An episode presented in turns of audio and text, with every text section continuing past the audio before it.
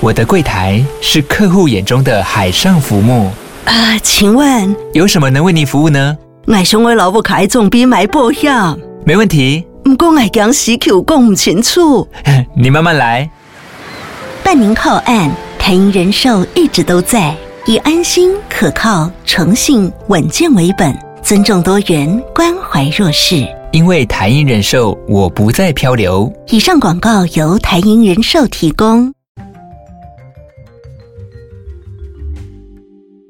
Hello and welcome back，欢迎大家回到世界忙什么的 World in Five Minutes，我是节目的主持人 Morris。那我们今天来聊到的这则新闻呢，其实应该是大家最近在各个主流媒体新闻平台上面都有看到的一则新闻了。那这其实就是关于日本连锁的回转寿司公司寿司郎目前。这个礼拜所经历的一些大大小小的风波了。其实我觉得在节目开头可以直接就是定调，就是说受伤其实是一个非常呃无辜受害，跟他们其实没有任何关系，但是他们就是成为最大受害者的一个这个公司了。那发生了什么事呢？我就是快速帮大家 summarize 一下，因为我相信很多人应该都看过呃相关的影片跟新闻报道了。那给那些没有听过的观众朋友一个就是 catch up 的机会。那就基本上呢，就是日前有一名。金发的高中生呢，他在拍摄这个呃抖音影片的时候，他就用舌头狂舔，就是寿司郎桌上放的这个酱油罐，然后甚至用这个呃手沾口水去摸回转台上的寿司啊，或者去舔一下杯子再放回去啊。那这样的影片引起了蛮大的这个呃联系的这个效应，然后导致他引起的很多网络上啊，或者是一些消费者对回转寿司的这个。信心以及卫生上面的担忧跟忧虑，那寿司郎的股价呢，在这个影片爆红之后直接暴跌，然后它隔天的这个市值直接蒸发了将近呃台币三十七亿，就是日币大约一百六十亿的部分。那呃这个就引起了非常大的这个公然社会的这个愤怒，也引起非常大的这个讨论嘛。那当然，虽然呃有很很多顾客还是认为说，哎，这个东西的品质还是值得去吃，那就不要吃可能。回转台上面啊，或者是说小心一点，但是还是有呃引起的，就是其中几天的寿司郎的这个整个在日本的这个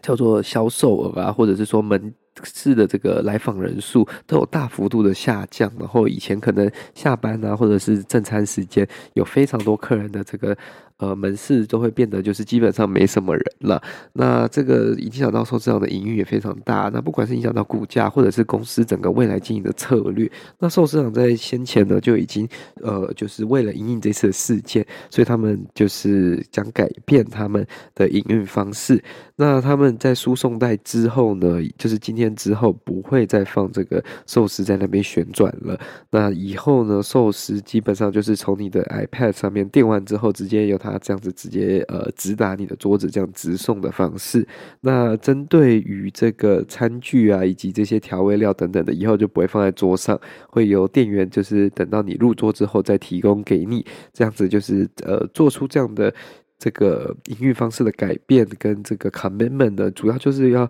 assure，就是要确保这些消费者对于他们还是呃未来保有这样的这个呃信心啊。那其实，呃，也有很多寿司郎的这些忠实粉丝跟支持者呢，在 Twitter 啊，或者是日本的一些社群媒体上面，就发起了这个拯救寿司郎的活动，然后纷纷就是在社群媒体上 po 自己在这个寿司郎用餐的这些影片、图片啊，来鼓励，然后去带动大家，就是说，哎，这个其实也不是说实在的，说实在，他们也没有做错什么事情，是因为被一个这样子的影片恶搞到，那这样子的结果呢，其实我觉得是蛮可惜的啦，因为虽然他们目前会对这个呃这个高中生提告，可是大家可想而知，这个营业上的损失、股票上的损失、营业上的损失，以及品牌长期经营起来的损失，跟呃对这个品牌形象的影响，绝对不是一个高中生从他口袋可以解决的一个问题嘛。那这可能比较像是一个象征型的意义，跟象征型的这个呃动作而已啦。那其实呃跟。前几天比起来呢，寿司郎母公司的这个呃这个股票是有慢慢回温的。那从它前一周的低点，就是日币两千八百五十元，比起来呢，已经有回到大概三千出头。所以呢，呃。目前还是有可能会慢慢的，可能需要点时间让它回复到这个过去的表现上面这样子。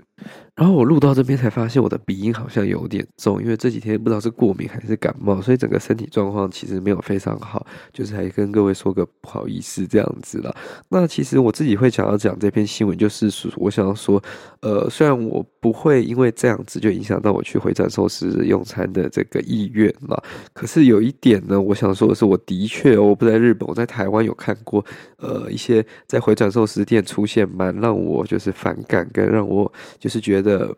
不太优质的行为啦。那我来分享一下，就是我过去所看过的几个行为。那其实在，呃前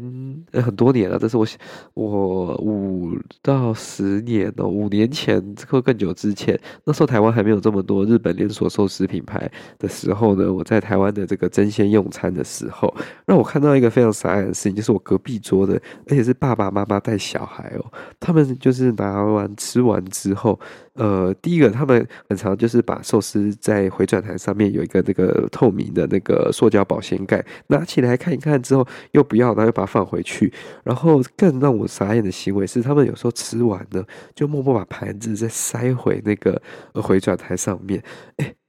这实在是让我觉得太不可思议了。然后这个就算他可能只是想要贪个小便宜，他连把垃圾都塞在回转台上面，这才让我吓到了。我实在是不能理解他那样的行为是什么。应该是说，那小孩把垃圾塞到上面，可是爸妈也没有要制止的意思，就让垃圾这样带着跑。那我猜店员后来也有看到了，那所以那时候店员的这个危机处其实还不错，他就呃好像把回转台的东西都换过一轮，还是怎么样。可这件事情就让我觉得说，诶，其实回转寿司有时候在上面台面。转的，你真的不知道你跟你同期用餐这些客人的这个人品啊水准是怎么样，所以也是有一定的风险啦。但是如果觉得大家会担心的话，可以到这些像是呃。这个日本这些回转寿司店，他们都有这个用 iPad 啊，或者是像点真鲜也是，他可以直接用 iPad 点，直接送到你的面前，这样子基本上遇到这样的问题的几率，相对于呃就是在上面一直转的几率就会低非常多的，所以它还是一个呃可以让人就是享受跟一个非常好的用餐方式了，就是。